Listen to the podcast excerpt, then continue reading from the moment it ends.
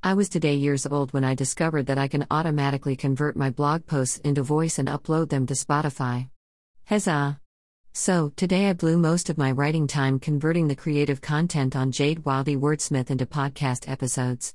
So far, I have pulled across the flash fictions and all of the novella chapters from my NaNoWriMo draft called Water Sprite, which later got a bit of a tidy up and is available on my virtual bookshelf as the Water Bloom Incident. I will figure out how best to bring them together as an audiobook. I feel my writing has come a long way over the last two years, but I am really thrilled to be able to make it more accessible for everyone, particularly those that are vision impaired. The text to voice is a bit clunky in places, and I am rediscovering the importance of reading your own writing out loud, but for now it will do. If you are interested in following my new podcast directly, you certainly can. The link below will take you to the first audiobook chapter of Water Sprite, where you can click on my profile and then click follow.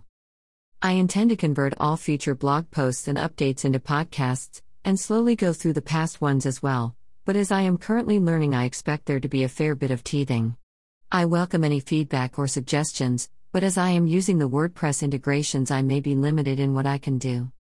As for an update on progress, the April Fool's Anthology, April Horrors, is now available on Amazon, and I have two fast fictions featured. Stories of Survival, the Cancer Charity Anthology, is still under production, and I will keep you posted on its progress. And lastly, editing continues on my book, The Rose and Devil's Pit.